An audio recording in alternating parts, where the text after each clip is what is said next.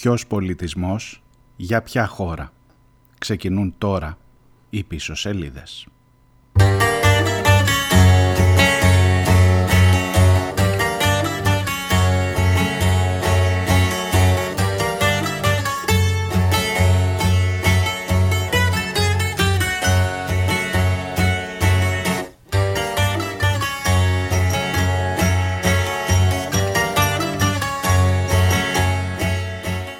Γεια σας, καλώς ήρθατε. Τρίτη και 14 ο Φλεβάρης. Ε, οι ερωτευμένοι λέει ότι γιορτάζουν σήμερα. Τέλος πάντων, όπως το νιώθετε, έχω λόγο και αφορμή να είναι μία από τις διαφορετικές εκπομπές αυτή εδώ η σημερινή.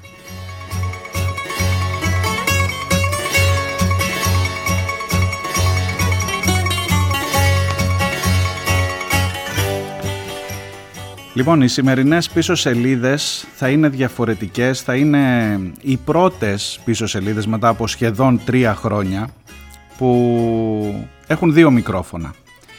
Και έχω πολύ καλό λόγο να δώσω το μικρόφωνο κυρίως να μην μιλήσω τόσο εγώ, να κάνω μερικές βασικές ερωτήσεις και να προσπαθήσω να συζητήσουμε για τον πολιτισμό. Όπως ε, αν ακούσατε και τη χθεσινή εκπομπή, η υπόθεση με τις ε, διαμαρτυρίες των αρχαιολόγων, η υπόθεση με, τις, ε, με την μετατροπή των μουσείων σε νομικά πρόσωπα δημοσίου δικαίου, η γενικότερη αναταραχή στον πολιτισμό, η γενικότερη επίθεση αν θέλετε στον πολιτισμό των τελευταίων μηνών είναι ένα ζήτημα που με απασχολεί και δεν απασχολεί μόνο εμένα. Φιλοξενώ εδώ στο στούντιο των πίσω σελίδων, στο δεύτερο μικρόφωνο, εκείνον που είναι λιγάκι αόρατος που πολλές φορές μπορεί να τον ακούτε να αναφέρομαι σε αυτόν, τον ε, επωνομαζόμενο, φημολογούμενο αρχισυντάκτη της εκπομπής, τον Δημήτρη Σφακιανάκη, ο οποίος έχει διπλό ρόλο. Εκτός από αρχισυντάκτης, εκτός από καλός φίλος κυρίως και πάνω απ' όλα, είναι και από τους ανθρώπους που αυτές τις μέρες δίνουν τον αγώνα στο θέμα του πολιτισμού, στο θέμα των μουσείων. Είναι στη Συντονιστική Επιτροπή των εργαζομένων του Μουσείου Ηρακλείου, του Αρχαιολογικού Μουσείου Ηρακλείου. Είμαστε στην ε, επομένη από μια πολύ μεγάλη κινητοποίηση, από μια μεγάλη απεργία όχι μόνο στο Μουσείο του Ηρακλείου και στα πέντε μουσεία που είναι ε, υπατμών αυτή την περίοδο. Είμαστε με ένα ψηφισμένο νομοσχέδιο, αν δεν κάνω λάθος, ε, τουλάχιστον τις ώρες που γράφεται η εκπομπή αυτή ε, είμαστε σε αυτή τη διαδικασία και είμαστε δίπλα-δίπλα. Καλώς ήρθες. Γεια σου Μαρία, γεια σου, καλώς σε βρήκα και καλώς ανταμωθήκαμε μπροστά στα μικρόφωνα. Ε, τα λέμε συνήθως δίπλα από τα μικρόφωνα. Λοιπόν, νομίζω ότι θέλω σήμερα να κάνουμε, νομίζω ότι θα είναι μια ενδιαφέρουσα συζήτηση. Θέλω να, να τις κουβέντες μας, αυτές που πολύ συχνά ε, κάνουμε μεταξύ μας, να, τις, ε, να τους δώσω μια μεγαλύτερη δημοσιότητα γιατί νομίζω ότι αξίζει τον κόπο. Και ξέρεις, ε, θα μπορούσε κάποιος να πει ότι σήμερα είμαστε ιτημένοι. Παλέψατε, διαμαρτυρηθήκατε, ακούστηκε η φωνή σας, βρήκατε υποστήριξη, μεγάλη η διαδήλωση και η χθεσινή, τουλάχιστον αυτή που είδα εγώ. Βλέπω φορείς, βλέπω την περιφέρεια, το Δήμο, τους ε, συνδικαλιστικούς φορείς, τους οικοδόμους, τα κόμματα, να είναι όλοι μαζί σας, τα κόμματα της αντιπολίτευσης τουλάχιστον. Αλλά το νομοσχέδιο ψηφίστηκε. Λοιπόν, ήττα. Σ' ακούω. Τι να πω τώρα, να ξεκινήσω από τι κοινοτοπίες; Όχι, πάμε κατευθείαν στην ουσία. Λοιπόν, τίποτα δεν πάει χαμένο στη χαμένη μας ζωή. Θα μπορούσε να είναι και ένα όνειρο που ανασταίνω. Εν πάση περιπτώσει, ε, με την ψήφιση αυτού του νόμου, σίγουρα έκλεισε ένας κύκλος, κάποιος ε, κάποιων κινητοποιήσεων που κάναμε έτσι οργανωμένα. Δεν είναι μόνο οι εργαζόμενοι του Αρχαιολογικού Μουσείου Ηρακλείου, πιστεύω ότι είναι, όχι πιστεύω, είναι και οι εργαζόμενοι της Εφορίας Αρχαιοτήτων Ηρακλείου. Θέλω να πιστεύω ότι παρά την απόσταση είναι γενικότερα όλοι οι εργαζόμενοι του Υπουργείου Πολιτισμού στο νησί ε, εγώ χαίρομαι γιατί μέσα από αυτή την κινητοποίηση, μέσα από αυτές τις συζητήσεις που κάναμε, μέσα από αυτές τις επαφές που είχαμε με τους φορείς, αναδείχθηκαν πάρα πολλά προβλήματα και είμαι ιδιαίτερα χαρούμενος διότι κυρίως άρχισαν να προβάλλονται προβλήματα που ούτε εμείς οι ίδιοι είχαμε αντιληφθεί. για το επάγγελμά μας. Φυσικά έχουμε μία άποψη για την εικόνα που διαμορφώνει η κοινωνία για τους αρχαιολόγους που μάλλον είναι αρνητική ε, στην εφαρμογή, στη σκληρή, έτσι, την άτεγκτη του αρχαιολογικού νόμου. Αλλά παράλληλα... Αυτοί που δεν μας αφήνουν να χτίσουμε τα σπίτια μας γιατί όλο βρίσκεται αρχαία και άσε με ήσυχο και ναι, θέλω ναι, να φτιάξω ναι, το σπίτι μου. Ναι. Αλλά από την άλλη μεριά ε, είδαμε ε, την συμπεριφορά όλων αυτών των φορέων όταν αρχίσαμε εντελώς ψύχραμα να τους λέμε πόσο σημαντικό είναι να αφήνεις μια τέτοια υπηρεσία, μια τέτοιες, εν πάση περιπτώσει τους οργανισμούς, τις υπηρεσίες του Υπουργείου Πολιτισμού, ουσιαστικά υποστελεχωμένες.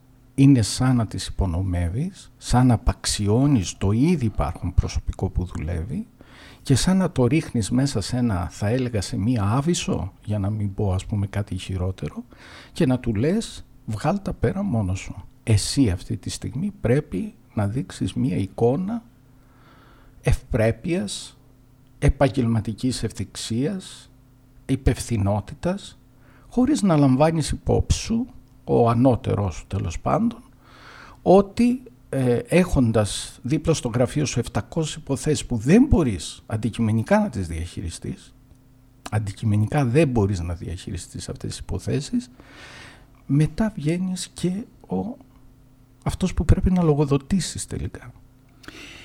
Ε, για την νομίζω, ανεπάρκεια νο... μιας ολόκληρης υπηρεσίας. Νομίζω ότι πας στην συζήτηση, σε μια συζήτηση που γίνεται και εσωτερικά στου, στις τάξεις σας, ε, για το Βρε παιδί μου, σήμερα υπερασπιζόμαστε έναν θεσμό, ένα, ένα καθεστώς, την οργανική σχέση των μουσείων με το Υπουργείο Πολιτισμού. Έρχεται ο Υπουργός, λέει πρέπει να το εξυγχρονίσουμε όλο αυτό, να βάλουμε ένα διοικητικό συμβούλιο που θα λειτουργεί πιο γρήγορα, πιο... Ναι, ναι. ναι. Ε, και μπορεί κάποιος μέσα να πει, βρε παιδί μου, είμαστε εντάξει εμείς εδώ; Ε, είναι, είναι, λειτουργεί τέλεια το Μουσείο Ηρακλείου ή το Αρχαιολογικό της Αθήνας ή το Βυζαντινό. Κανένας ή... και ποτέ δεν είπε κάτι τέτοιο. Κανένας. Ιδιαίτερα οι εργαζόμενοι πιστεύω όχι μόνο στο Αρχαιολογικό Μουσείο Ηρακλείου, πιστεύω σε όλα τα μεγάλα μουσεία, έχουμε αναδείξει κατά καιρούς τις αδυναμίες και το σημαντικότερο απ' όλα είναι ότι έχουμε προτείνει βελτιώσεις. Και όχι μία ούτε δύο φορές. Έχω την εντύπωση ότι όλες αυτές οι προτάσεις και όλη αυτή η επίμονη υποστελέχωση των υπηρεσιών, δεν είναι, ε, τώρα ας το περιορίσουμε και στα μουσεία, ε, έχω την εντύπωση ότι είναι μάλλον υποπτή και βέβαια με τη σημερινή με την ψήφιση, εν πάση περιπτώσει, του νομοσχεδίου, διαπιστώσαμε, τι διαπιστώσαμε, το ξέραμε, δεν είχαμε αυταπάτες για, την, για το αδίστακτο αυτής της κυβέρνησης, ότι θα το πάει μέχρι τέλος και μάλιστα σε προεκλογική περίοδο, δεν πετάμε δηλαδή στα σύννεφα. Θέλω να μιλήσουμε αναλυτικά για την επίθεση αυτή που δέχεται στην παρούσα φάση, ο πολιτισμός συνολικά. Αλλά πριν από αυτό, θέλω να μου πεις, επειδή ήδη το βάζουμε, υπάρχει ένας κόσμος που μπορεί να πείθεται, που πείθεται, ας μην είμαστε ε, με τους εαυτούς μας να είμαστε ειλικρινείς, που πείθεται από το γεγονός ή από το επιχείρημα ότι δώστε ρε παιδί μου σε έναν ιδιώτη να γίνει δουλειά που κάθομαι τώρα και περιμένω το δημόσιο πότε θα αποφασίσει να κάνει ένα, θυμάστε το διαγωνισμό με τα μπουκαλάκια νερό, κάναμε, ναι, ναι, ναι. δυσφημούσαμε, εγώ δυσφημούσα το, το μουσείο σας και δεν είχα άδικο γιατί δεν είχε ένα μπουκαλάκι νερό για τους επισκέπτες. Ναι, και βέβαια όταν ψάχνεις από πίσω να δεις γιατί και πώς και πού. Αλλά η φιλοσοφία αυτή έχει περάσει στον κόσμο. Ας είμαστε ειλικρινείς με αυτό. Κοίταξε να δεις, εγώ θα ε, συμφωνήσω ότι οπωσδήποτε υπάρχουν ε, και εσωτερικές παθογένειες τις οποίες ουδέποτε κρύψαμε της αρχαιολογικής υπηρεσίας αλλά έχω την εντύπωση ότι και δεν ξέρω αν θυμάσαι, το είπα και σήμερα στην, ε, στην εκδήλωση που κάναμε ότι όταν θέλεις κάτι να το αποδομήσεις mm-hmm. το υπονομεύεις. Απολύτως αρκετά χρόνια πριν. Το ίδιο έγινε με τα νοσοκομεία, το ίδιο γίνεται με την λοιπόν, παιδεία, το ίδιο γίνεται... Δες τι έγινε στο, στο Εθνικό Σύστημα Υγείας, mm-hmm. δες τι έγινε στην περίπτωση του, της παιδείας, σε όλα τα επίπεδα, δεν είναι μόνο στην... σε όλα τα επίπεδα της εκπαίδευσης. Ε, πιστεύω ότι το τελευταίο κάστρο, και αυτό λόγω αρχαιολογικού νόμου, για το οποίο εκθιάζεται ο αρχαιολογικός ε, νόμος του ελληνικού κράτους εκθιάζεται από πάρα πολλά κράτη, όχι μόνο της Δυτικής Λοιπόν, ε, ήταν το τελευταίο κάστρο που είχε μείνει ουσιαστικά πόρθητο ακριβώς επειδή άγγιζε, όπως διαπιστώνεται από το συγκεκριμένο νομοσχέδιο, τα όρια της συνταγματικότητας. Δηλαδή νομίζουμε πια, δεν το λέμε εμείς, έγκριτη συνταγματολόγια, ότι βγαίνει εκτός πια συντάγματος, εμφανέστατα δηλαδή, μέχρι και επιτροπή της Βουλής που έκρινε το νομοσχέδιο, διαπίστωσε σκανδαλώδεις προδοχειρότητες και απίστευτες δηλαδή ασάφειες. Ε, όλα αυτά τα πράγματα πιστεύω ότι έχουν ένα κοινό παρανομαστή δεν υπάρχει καμία αμφιβολία και δεν πρέπει να κρυβόμαστε πίσω από το δάχτυλό μας ότι υπάρχει μια συστηματική... Βρισκόμαστε σε μια δραματική φιλοθροποίηση των πάντων. Έτσι και οποιοδήποτε, οποιαδήποτε πλευρά, οποιοδήποτε θεσμός δεν αγγίζει τα... Α, πώς να το πω τώρα, την επιχειρηματικότητα όπως γίνεται αντιληπτή με όρους αγοράς, δεν αξίζει να υπάρχει πια δεν αξίζει να υπάρχει. Άρα δηλαδή μάλλον, δεν... μάλλον δεν είναι θέμα μενδώνη. Μάλλον δεν είναι θέμα παρούσας ηγεσίας. Εγώ να σας πω την αλήθεια πιστεύω ότι η ε, καθόλου έμπειρη ε, συνάδελφος η, η Λίνα Μενδώνη σε πάρα πολλά πράγματα έμπειρη μόνο να σκεφτείς πόσα χρόνια πραγματικά έχει υπηρετήσει μέσα στο Υπουργείο προφανώς ξέρει όλα τα κακό κείμενα όλα και όλα τα καλό κείμενα τα οποία ε, πάρα πολλές φορές ε, τα εκθίαζε κιόλας ε, μάλιστα έχει εκθιάσει πάρα πολλές φορές ε, διάφορες ας πούμε διάφορους επένους ας πούμε που έχουν εκδοθεί δεν, δεν θυμάμαι, αλλά... διόρθωσέ με αν επειδή είπες ότι είναι συνάδελφός αρχαιολόγος φυσικά ε, έχει υπάρξει άλλη περίοδος που έχει αρχαιολόγο υπουργό πολιτισμού; Τώρα να είμαι ειλικρινής δεν νομίζω να έχει υπάρξει. Δεν ναι. νομίζω να έχει υπάρξει νομίζω ή τουλάχιστον με τόση πείρα όσο η ίδια. Και αυτό είναι ιδιαίτερα σημαντικό να μου επιτρέψεις ναι, να σου ναι, πω ότι οι δύο τεράστιοι πυλώνες, αν εξαιρέσουμε τον αθλητισμό, τρεις είναι οι πυλώνες, έτσι, γι' αυτό λέγεται Υπουργείο Πολιτισμού και Αθλητισμού, οι δύο πυλώνες, τα δύο μεγάλα πεδία, εν πάση περιπτώσει, με τα οποία ασχολείται αυτό το Υπουργείο είναι το Υπουργείο Πολιτιστικής Κληρονομιάς, θα μπορούσε να ονομάζεται και ε, υλικού πολιτισμού του παρελθόνος, δηλαδή mm-hmm. της αρχαιολογίας, να το λέμε λιανά. Και Υπουργείο Αρχαιολογίας. Γιατί, Ή, γιατί, ναι, ακριβώς. Συγγνώμη, σε μια χώρα με αυτό τον αρχαιολογικό Αυτό ακριβώς συζητούσαμε, ναι. δηλαδή ότι αν σκεφτείς ότι η μοναδική χώρα που θα μπορούσε να εντάξει στο τουριστικό της προ... μάλλον που εντάσσει στο τουριστικό της προϊόν ε, ε, την ίδια την, τον αρχαιολογικό της πλούτο ε, η μόνη χώρα που θα μπορούσε να συγκριθεί ε, με την Ελλάδα είναι φυσικά η Αίγυπτος. Γι' αυτό και η Αίγυπτος, η Αιγυπτιακή δηλαδή, το Αιγυπτιακό κράτος έχει Υπουργείο Αρχαιολογίας και Τουρισμού. Δεν είναι λοιπόν Υπουργείο Πολιτισμού που περιλαμβάνει τον τομέα της πολιτιστικής κληρονομιάς και του, της σύγχρονης καλλιτεχνικής δημιουργίας. Εκεί είναι που γίνεται... Πάντως, αν ξεκινούσαμε το 2019 όταν αναλάμβανε η νέα κυβέρνηση και λέγαμε ότι το Υπουργείο επιτέλους θα έχει έναν αρχαιολόγο, μπορεί στις τάξεις των αρχαιολόγων να ακουγόταν και θετικό, α, πέρα από τα πρόσωπα. Και μέσα σε αυτή την πορεία... Ίσως και ανακουφιστικό. Ναι, μέσα σε αυτή την πορεία όμως, μισό λεπτό, είδα πράγματα και θάματα. Είδα τσιμέντα στην Ακρόπολη, είδα Ντιόρ στην Ακρόπολη, είδα συλλογή Στέρν και Κύβδηλα ε, εκθέματα που μετατρέπονται σε... Ναι. Είδα με, ε, καλά τα εγγένεια της συλλογής Μητσοτάκη και του Αρχαιολογικού Μουσείου με όλο αυτό που έχει το παρελθόν κλπ. Αυτό είναι Είδα το την, ε, την, τα 50 χρόνια την, το νόμο για, την, μακροχρόνιο, για το μακροχρόνιο δανεισμό για 50 ναι. χρόνια των αρχαιοτήτων. Βλέπω τώρα τα νομικά πρόσωπα δημοσίου δικαίου. Δηλαδή ήρθε μία αρχαιολόγος και έκανε τη δουλειά που ναι. είχε ξεκινήσει, είχε βάλει μπροστά ο φιλελευθερισμός. Ε, αυτό είναι το αστείο στην όλη υπόθεση που συζητάμε μεταξύ μας. Δηλαδή, οι καλλιτέχνες έχουν κάθε δικαίωμα να διαμαρτυρονται Δεν είναι μία καλλιτέχνης η αρχαιολόγος.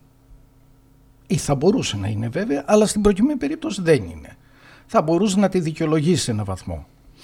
Πώς είναι δυνατόν ένας άνθρωπος με τέτοια πείρα, με τέτοια γνώση να μπει σε μία διαδικασία τέτοιας απορρίθμισης ουσιαστικά της αρχαιολογικής υπηρεσίας έχω την εντύπωση ότι είναι η μοναδική που μπορούσε να το κάνει. Και γι' αυτό το λόγο, και δεν είναι δική μου εντύπωση, και έχω την εντύπωση γι' αυτό μέχρι τώρα στο στόμα, διαστόματος του ε, Πρωθυπουργού ε, είναι μια πετυχημένη υπουργός. Διότι είναι η μόνη από ό,τι φαίνεται εκ των πραγμάτων πια που μπορούσε, είχε την ικανότητα να περάσει μέσα από την Ελληνική Βουλή το τόσο ευαίσθητα νομοσχέδια που αγγίζουν τον αρχαιολογικό νόμο και βγαίνουν ενίοτε περνάνε τα όρια της συνταγματικής νομιμότητας έτσι. Δηλαδή τώρα το να νομιμοποιείς μία αρχαιολογική, μία ε, ιδιωτική συλλογή αμφίβολης νομιμότητας και ως προς την καταγωγή των αντικειμένων της συλλογής και ως προς τη συμπεριφορά του συλλέκτη ε, αυτό το πράγμα εντάξει υπερβαίνει οποιαδήποτε ας Το να συζητάς, ξέχασα κι άλλα. Ξέχασα το να συζητάς για δανεισμό από το Βρετανικό Μουσείο ε, την λοιπόν, ώρα που. Ε, δηλαδή είναι, είναι τόσα ναι, τα είναι, ζητήματα. Είναι πραγματικά πάρα πολύ. Εγώ δεν νομίζω ότι μπορούσε άλλος. Ε, Μοιάζει όμως να είναι μια συντονισμένη ναι, επίθεση την οποία μου την, μου την επικεντρώνεις στο θέμα, στη λέξη νεοφιλελευθερισμός.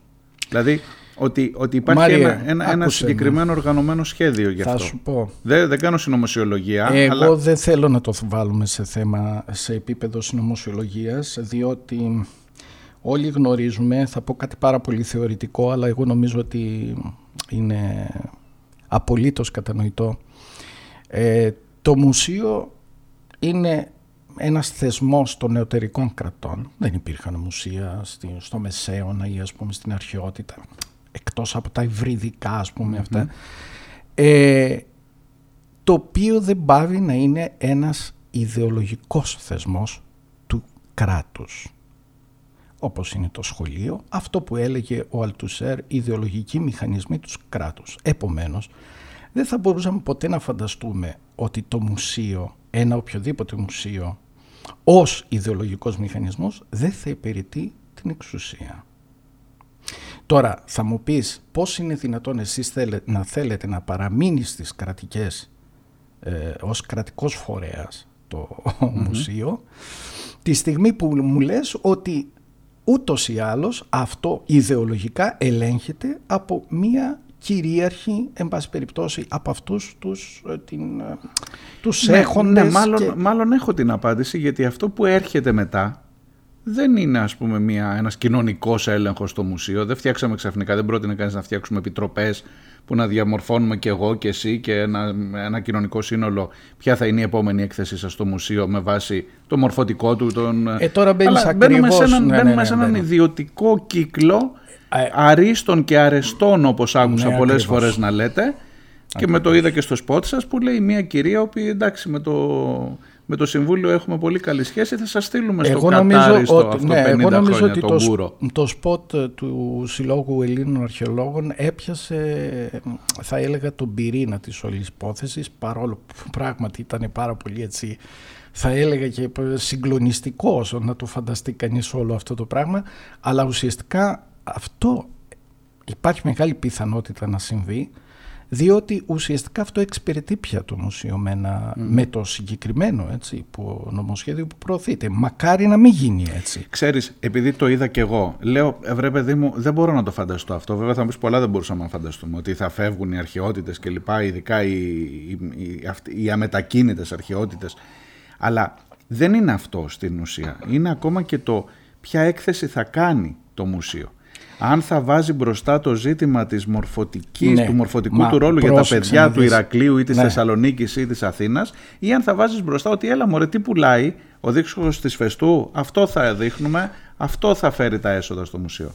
Για να το συνδέσω με το προηγούμενο που σου έλεγα, τον ιδεολογικό αυτό έτσι, και από, τις, από το πλήθος των συζητήσεων που είχαν, που πραγματικά μας έκαναν και μας πάρα πολύ καλό γιατί πραγματικά ήρθαμε με φορείς της κοινωνίας που αφουγκραστήκαμε εγώ πιστεύω πάρα πολλά στοιχεία, πάρα πολλές, δηλαδή πάρα πολλά, πώς να το πω τώρα, εικόνες που είχαν διαμορφώσει για το τι είναι το μουσείο και βγάλαμε και τα δικά μας συμπεράσματα.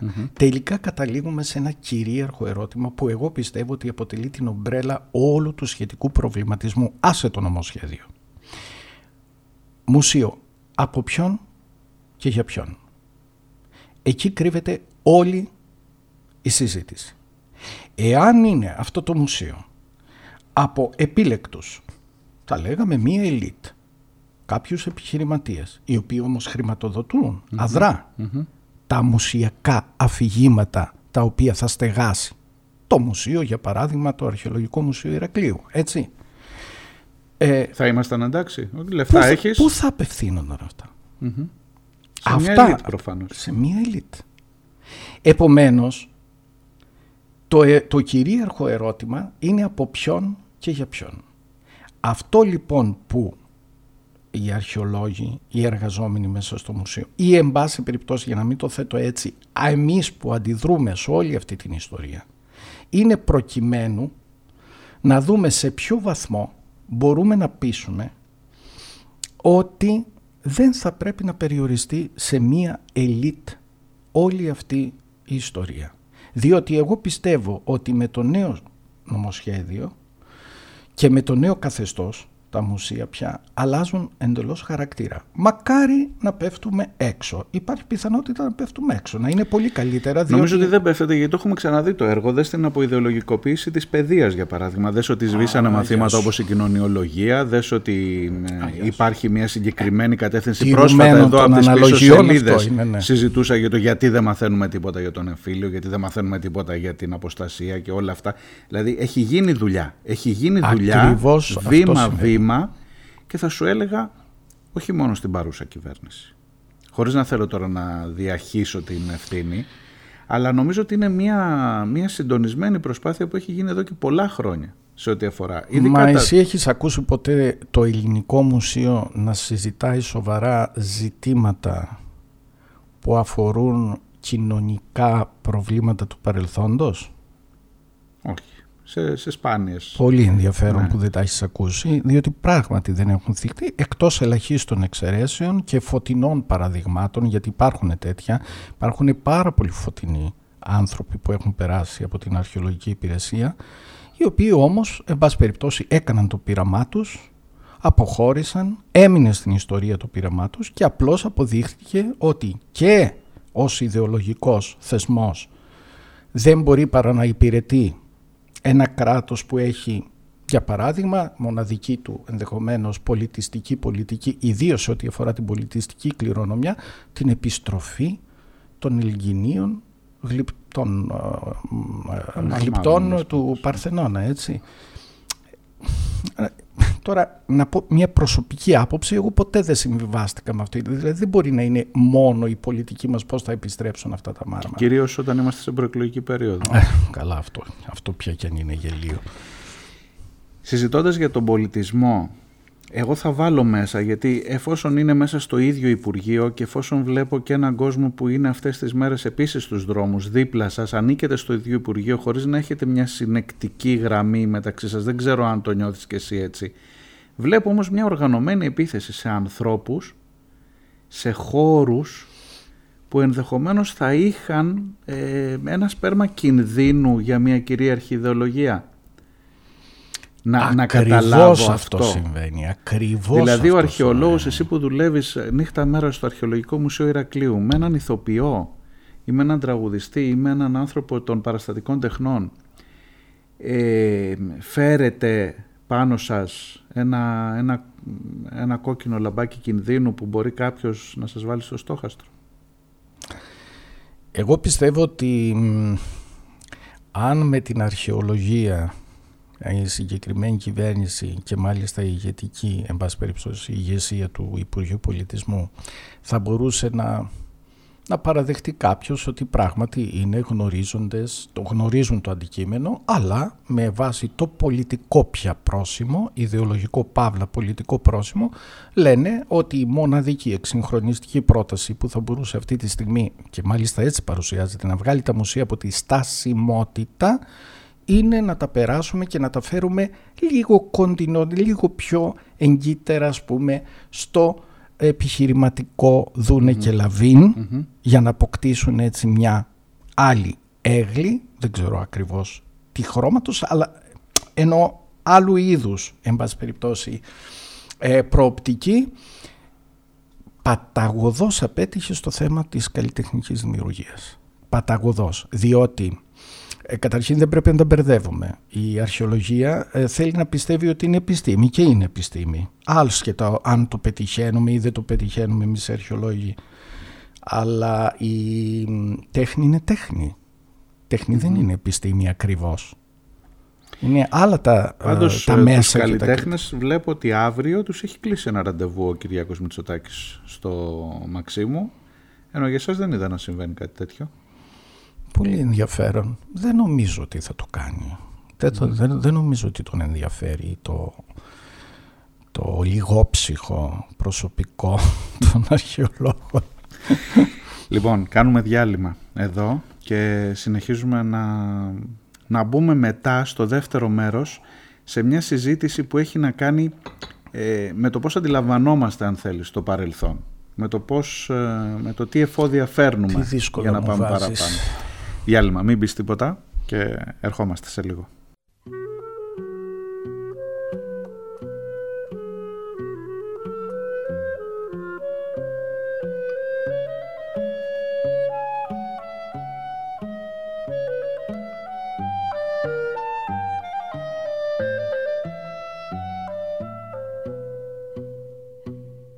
Εκεί που φύτρωνε φλισκούνι κι αγριαμέντα και έβγαζε γη το πρώτο της κυκλάμινο τώρα χωριάτες παζαρεύουν τα τσιμέντα και τα πουλιά πέφτουν νεκρά στην ύψη καμίνο Κοιμήσου Περσεφόνη στην άγκαλα της γης Στου κόσμου το μπαλκόνι ποτέ μην ξαναβγείς Κοιμήσου Περσεφόνη στην άγκαλα της γης Στου κόσμου το μπαλκόνι ποτέ μην ξαναβγείς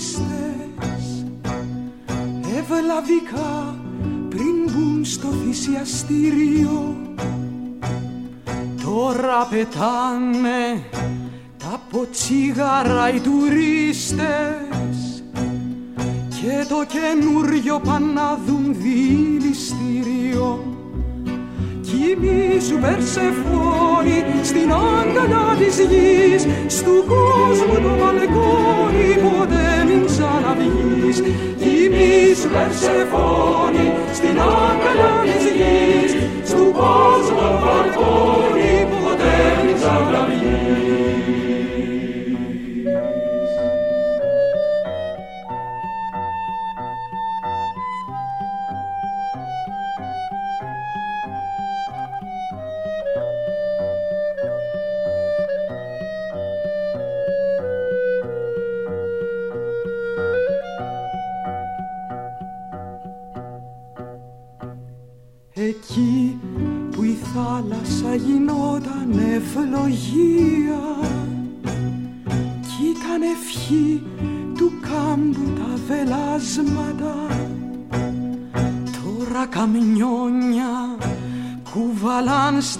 ναυπηγεία άδεια κορμιά σιδερικά παιδιά και λάσματα. Κοιμήσου Περσεφόνη στην άγκαλα της γης. Στου κόσμου το μπαλκόνι ποτέ μην ξαναβγείς κοιμήσου Περσεφόνη στην άγκαλα της γης. Στου κόσμου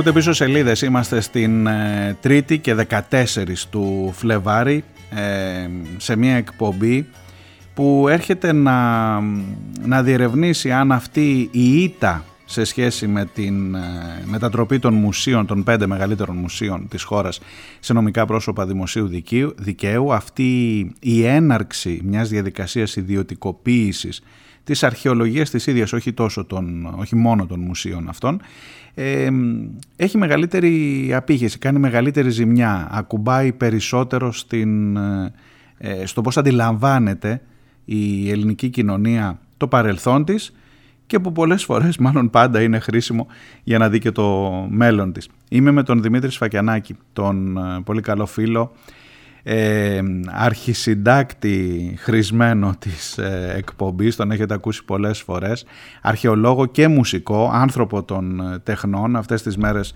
πρωτοστατεί και ο ίδιος στο πλαίσιο της ε, Συντονιστικής Επιτροπής των Εργαζομένων του Αρχαιολογικού Μουσείου Ηρακλείου. Πρωτοστάτησε, να μιλάω σε αόριστο, τέλειωσε ο αγώνας αυτός; Ε, δεν τελειώσε, αλλά οπωσδήποτε έκλεισε ένας κύκλος. Ναι. Ε, και είχαμε μείνει στο πώς αντιλαμβανόμαστε ακριβώς το παρελθόν, στο πώς εμπορευόμαστε ενδεχομένως στο παρελθόν. Αν μιλήσαμε, μου είπες πολλές φορές τη λέξη ιδιώτες, τη λέξη επιχειρηματικότητα, τη λέξη, όλες αυτές τις λέξεις που ξαφνικά ήρθαν να συνδεθούν με το αρχαιολογικό έργο και αναρωτιέμαι πού, πού βγάζει όλο αυτό; Δηλαδή από πού ξεκινάει και πού θα βγάλει τελικά; Μαρία, είναι τεράστιο το θέμα που θέτεις και πραγματικά επειδή ήδη με έχεις προειδοποιήσει ότι θα με δείρεις αν αρχίσω να μιλάω θεωρητικά θέλω να με περιορίσεις. Προχώρα, και, θα, προχώρα και θα τα βρούμε όλα. Το θέμα του παρελθόντος είναι ε, σαφέστατα πάρα πολύ σημαντικό. Γιατί όμως; Γιατί ε, το παρελθόν δεν είναι ένα. Και το παρελθόν έχει πάρα πολλές πτυχές.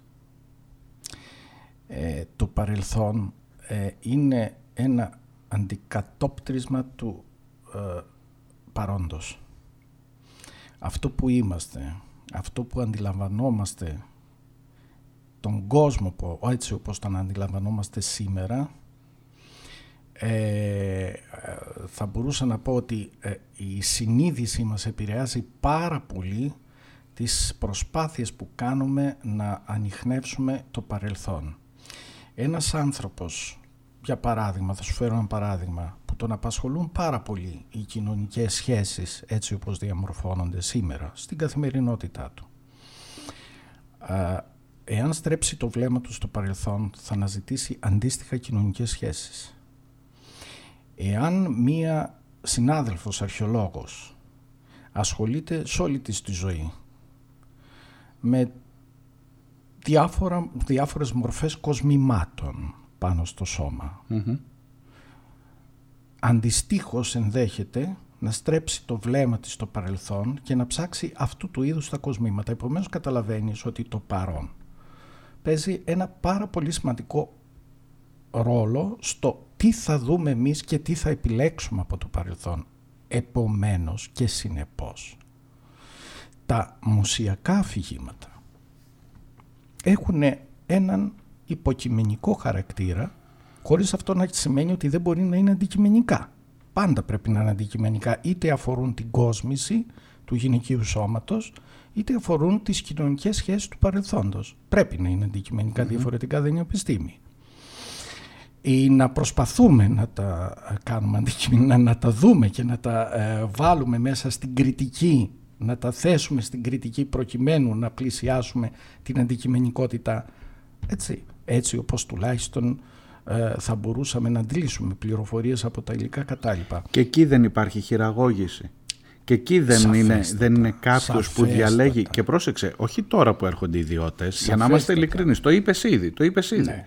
Γιατί, στο, γιατί στο, στο Ηράκλειο τα Οθωμανικά, τα Αραβικά ε, αρχαία, εν πάση περιπτώσει, μνημεία ναι. είναι παραπεταμένα. Γιατί έξω από το μουσείο υπάρχει μια, ένα κάγκελο που τα έχετε, έχετε πεταμένες όλες ναι, τις ναι, πλάκες ναι, τις αραβικές, γιατί τα εξοβελήσαμε. Δεν είναι αυτό δικός μας πολιτισμός, της Κρήτης, της Ελλάδας, είναι άλλο πράγμα και το, δεν το θέλαμε. Τους μιναρέδες τους ρίξαμε κλπ.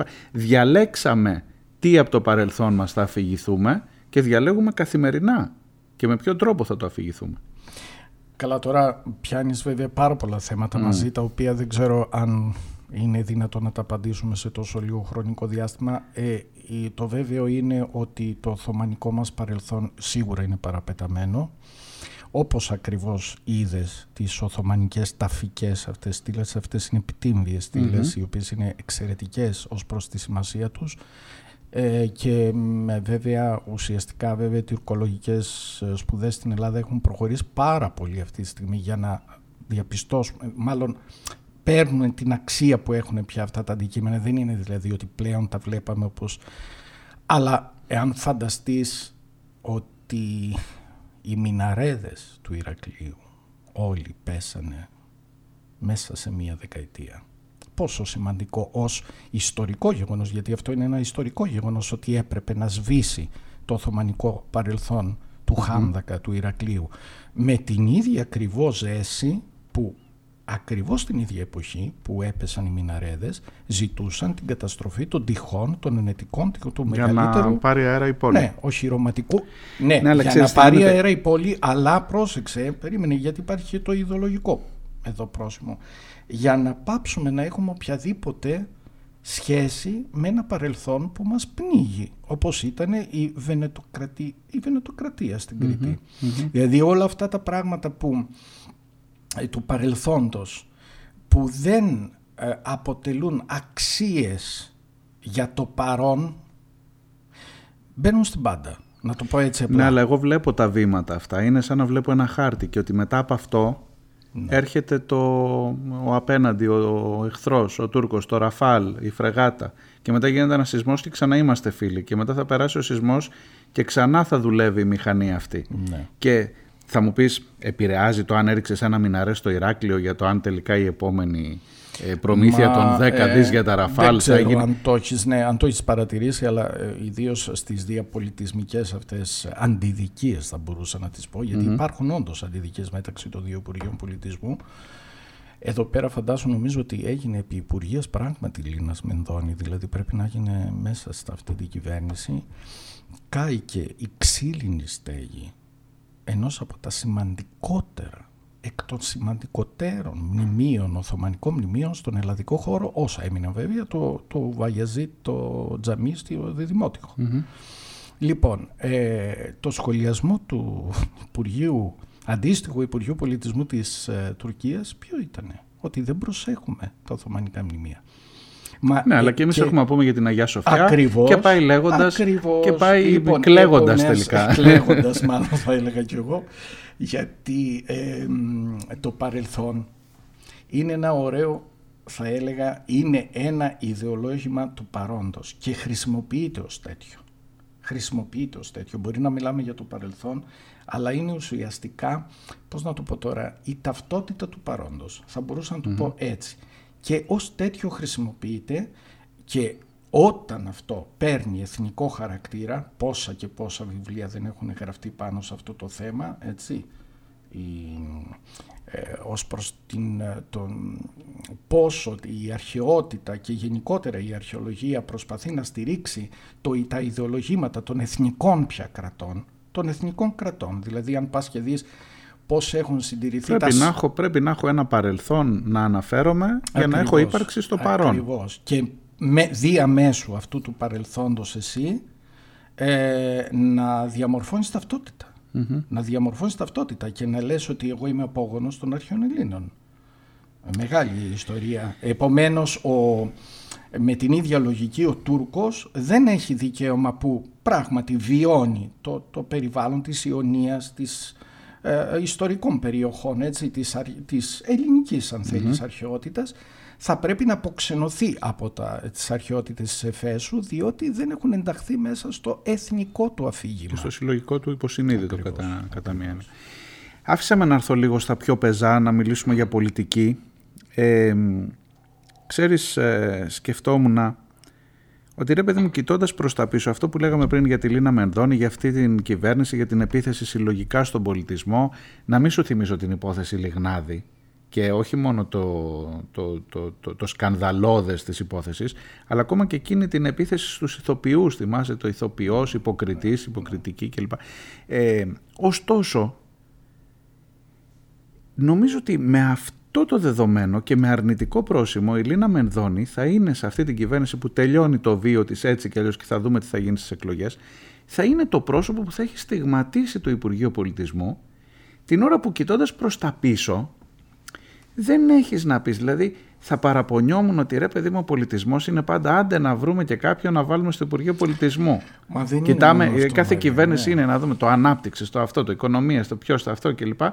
Ε, και το πολιτισμό είναι λίγο από παιδί, λίγο άντι και τον αθλητισμό, άντε βάλει και την μπάλα μέσα και τα αθλήματα και τα τέτοια. Και ξαφνικά ήρθε μια υπουργός που λες ναι ξέρει από πολιτισμό και λες καλά να μην ερχότανε. Ναι.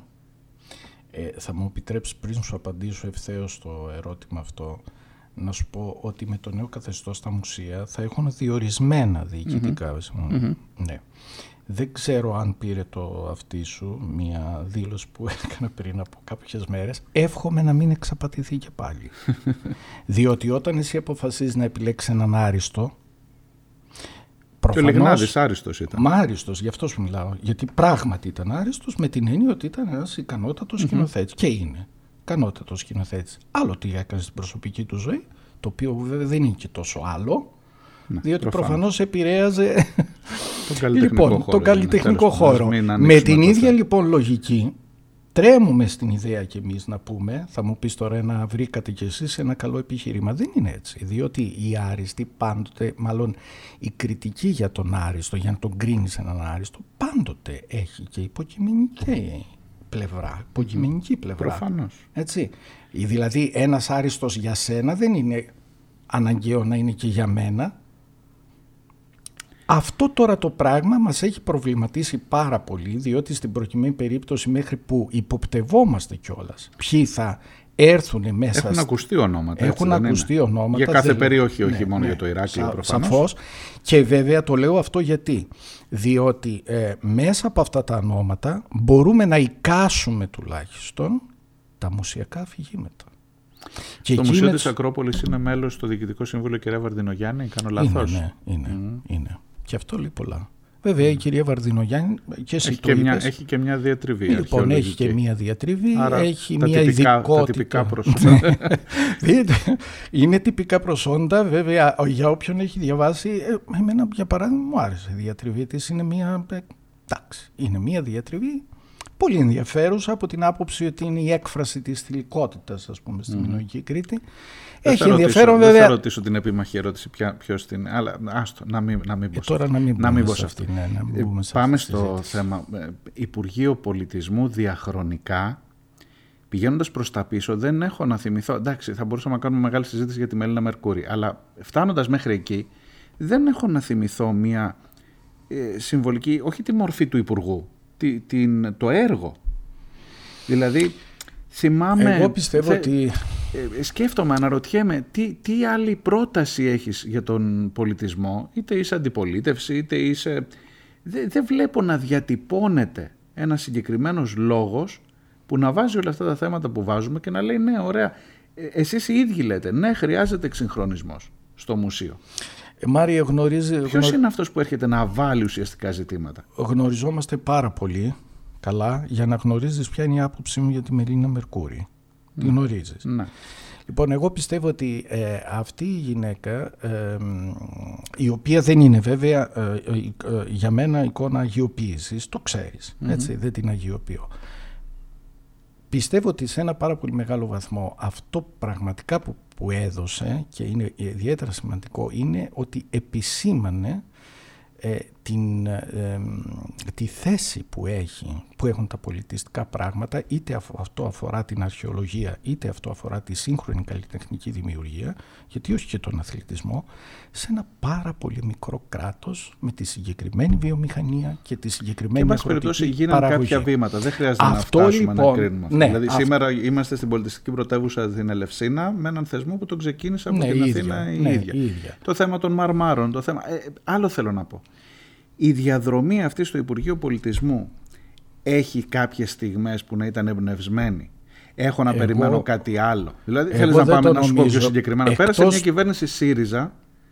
Εγώ δεν είδα ένα σημαντικό έργο που να πω, να ρε παιδί μου, ένας Όχι, αρι- όχι, Δηλαδή, όχι, ειδικά στον τομέα του πολιτισμού, από μια αριστερά, θα περίμενα και όταν ήρθε στα πράγματα την πρώτη φορά και αν έρθει με το καλό τη δεύτερη φορά, θα περίμενα κάτι πολύ συγκεκριμένο, μια, μια άλλη ναι. εντελώς κατεύθυνση και μια άλλη φιλοσοφία. Δεν τη βλέπω. Δεν Γιατί υπάρχει, δεν τη βλέπω; Δεν υπάρχει όραμα.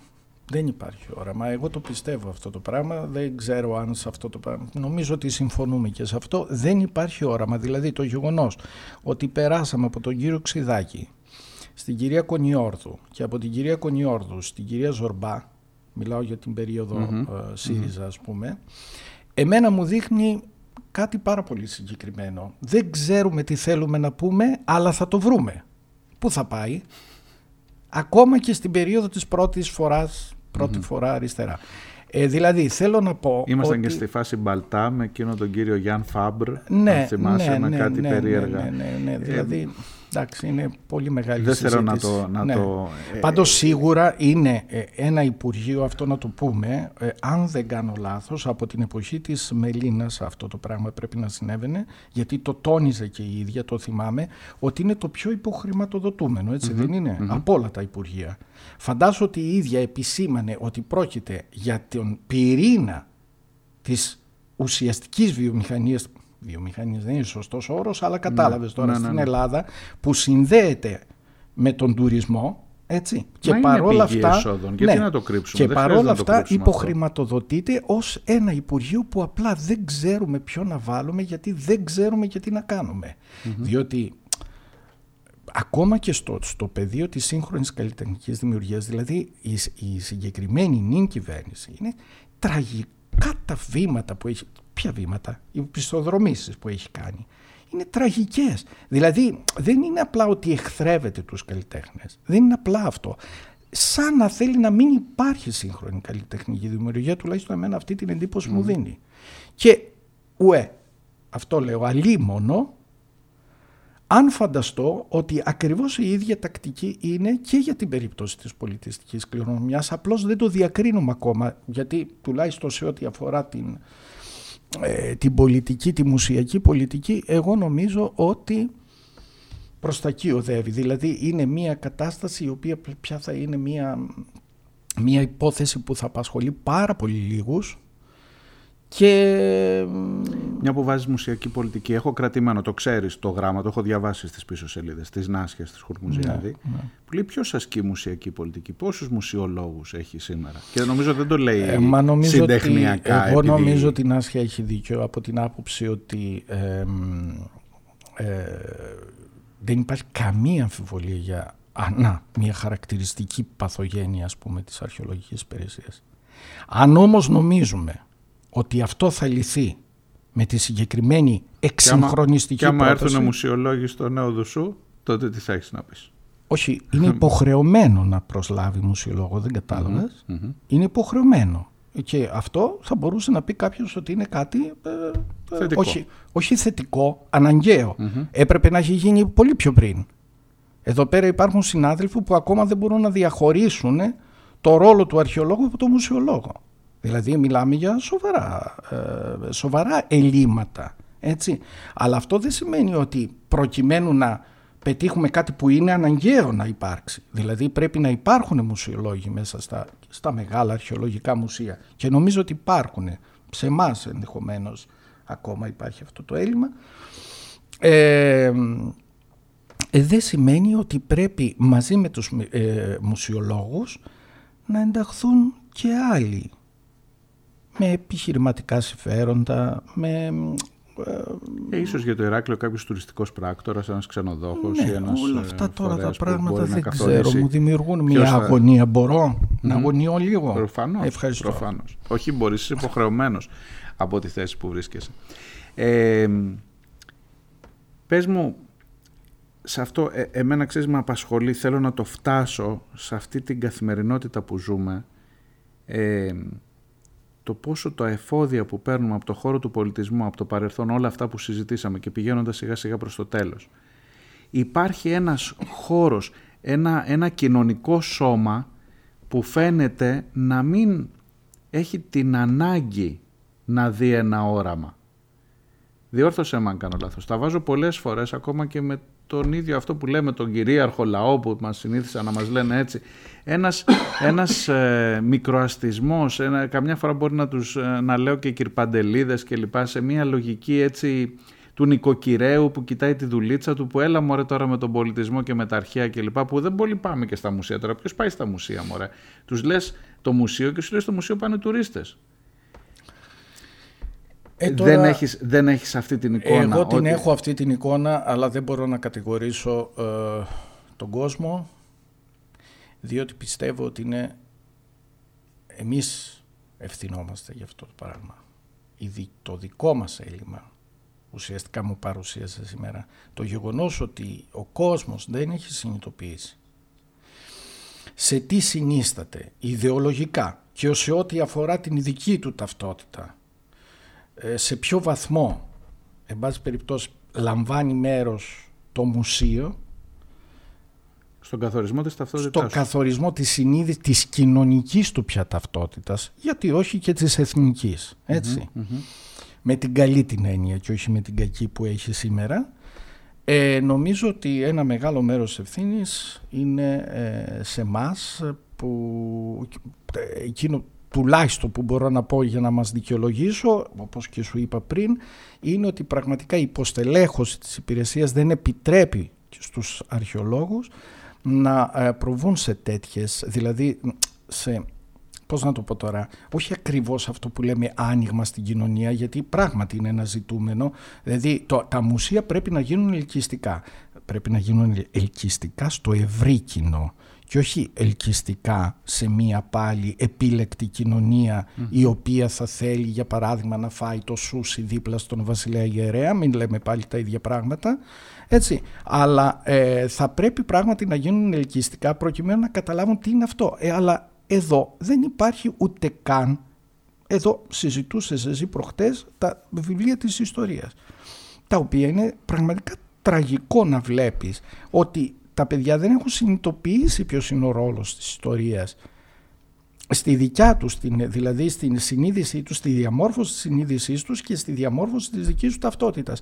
Πώς είναι δυνατόν να καταλάβουν ότι και τα υλικά κατάλοιπα παίρνουν μεγάλο, λαμβάνουν μεγάλο μέρος στη διαμόρφωση αυτής της ιστορικής τους συνειδησης Είναι πάρα πολύ δύσκολο και πάρα πολύ μεγάλο θέμα και νομίζω ότι εμείς οι αρχαιολόγοι έχουμε ένα μεγάλο μέρος της ευθύνης για το να διαχυθεί αυτή η πληροφορία και να αρχίσουν οι άνθρωποι, το ευρύ κοινό, να αντιλαμβάνεται αυτό το πράγμα. Πράγματι αυτό πρέπει να γίνει με ε, εξυγχρονιστικές παρεμβάσεις μέσα στα ε, μουσεία. Δεν ξέρω, επειδή η συγκεκριμένη κυβέρνηση παρουσιάζει τη συγκεκριμένη πρόταση ως εξυγχρονισμό. Ως, όχι, ως μονοδρομο στην εξυγχρονιστική έτσι, διαμόρφωση πλέον ε, ε, μεταρρύθμιση των μουσείων. Δεν ξέρω αν αυτό μπορεί να συμβεί. Μακάρι να συμβεί. Εγώ πιστεύω ότι αν δω κάτι τέτοιο θα το παραδειχτώ. Αλλά νομίζω ότι δεν όραμα, θα Όραμα, μου είπες πριν για όραμα και θέλω με αυτό να κλείσουμε. Ε, δώσε μου μία άλλη πλευρά. Εγώ δεν φοβάμαι να μιλήσουμε ειδικά για την αριστερά για το τι θα περιμένουμε. Βλέπω το Κουκουέ να κάνει μια ε, συναυλία αφιέρωμα στον ε, Ξαρχάκο. Του βγάζουμε όλο το κεφάλι για ένα τεράστιο, το, του βγάζουμε όλο το, το, καπέλο, το καπέλο για ένα τεράστιο βήμα που έκανε σε αυτή την, ε, με πολλές συνδηλώσεις και να παράγει πολιτισμό με μία μόνο συναυλία ε, όχι θέλοντας να εξεντανικεύσω τη στάση του Κουκουέ γενικά αλλά βλέπω το, το, το χώρο της αριστεράς που θα περίμενα να έχει κάτι καινούριο να προτείνει βλέπω και αυτός να, να, να μην μου δίνει την ελπίδα που θέλω και δεν βάζω τώρα κομματικά, βάζω συνολικά τους ανθρώπους της τέχνης, εκεί που θα περίμενα, τους ανθρώπους του πολιτισμού, που θα περίμενα κάποιες στάσεις διαφορετικές. Να κλείσω απεσιόδοξα ή να κλείσουμε με κάτι που... Κοίταξε να δεις, αν κατάλαβα, αν με ρωτάς για το δικό μου όραμα ναι.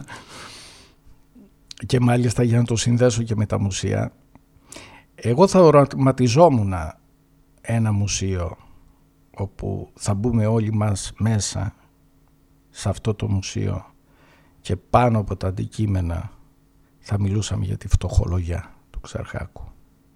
για να στα συνδέσω Διότι εμείς δεν μιλάμε για τη φτωχολογία μέσα στα μουσεία. Μπορώ να σου μιλάμε πω ότι μιλάμε, για το παρελθόν, μάλλον μιλάμε για το λαμπρό παρελθόν, ναι, ναι. μάλλον μιλάμε για μια ελίτ πάλι, αλλά εντάξει, όχι μόνο, μην είμαι και άδικος. Πάντως δεν δίνουμε ιδιαίτερη έμφαση σε όλα αυτά τα πράγματα. Λοιπόν, ε, θέλω να πω ότι έχουμε πολύ δρόμο μπροστά μας. Ε, οράματα υπάρχουν, δεν υπάρχει καμία αμφιβολία. Ε, συνάδελφοι πραγματικά εμπνευσμένοι υπάρχουν. Μπορώ να σου πω ότι πιστεύω ότι και οι περισσότεροι είναι εκτός υπηρεσίας. Γνωρίζω πάρα πολλούς για να έχω έτσι ιδία αντίληψη αυτού του πράγματος. Ε, και απλά ευελπιστώ σε μία αριστερά που θα μπορέσει πραγματικά να εξισορροπήσει την ιδεολογική αυτή δομή σε νέα δεδομένα, σε άλλα δεδομένα και όχι σε αυτά τα δεδομένα που μας παρουσιάζονται ως μονόδρομος. Αυτό εγώ δεν μπορώ, να, να, δεν μπορώ πραγματικά να το δεχτώ και δεν μπορώ να το χωνέψω. There is no alternative και στο πολιτισμό. Ακριβώς. σε ευχαριστώ πάρα πολύ. Εγώ σε ευχαριστώ και σε παρακαλώ να το ξανακάνουμε και όχι βέβαια με μένα, αλλά θέλω να φέρεις όλους τους συνακροατές από, ανά την Ελλάδα. Δεν ξέρω πώς θα το καταφέρεις αυτό Θέλω Μάλλον να... τηλεφωνικά. Ναι, ακριβώς, να γίνονται κοπομπές. Σε ευχαριστώ πολύ. Λοιπόν, σας ευχαριστώ και εσάς που ήσασταν εκεί από την άλλη πλευρά. Ήταν οι πίσω σελίδες. Μαζί μου ήταν ο Δημήτρης Φακιανάκης, ε, φίλος, αρχαιολόγος, για όλα αυτά που συζητούμε τις τελευταίες ημέρες. Καλή συνέχεια, θα τα πούμε αύριο. Να προσέχετε. Γεια χαρά.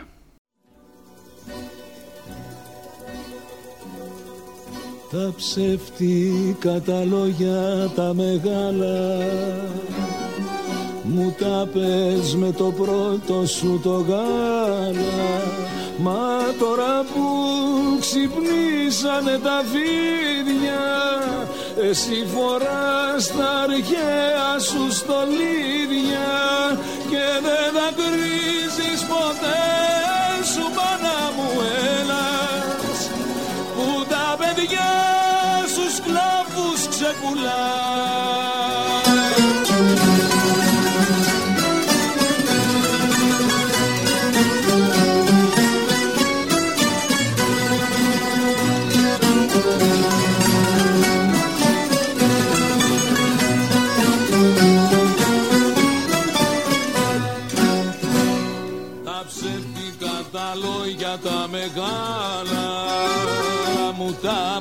με το πρώτο σου το γάλα. Μα τότε που στη μοίρα μου μιλούσα Είχες δυθεί τα αρχαία σου τα λούσα. Και στο μπαζάρι με πήρες γύφτησα μαϊμού Ελλάδα, Ελλάδα, μάνα του καημού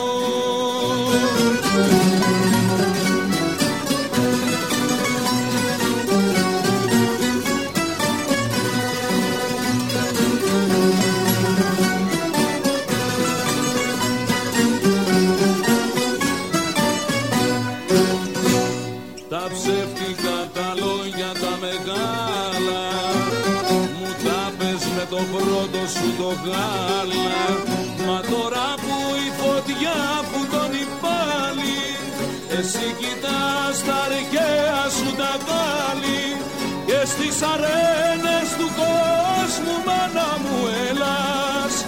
Το ίδιο ψέμα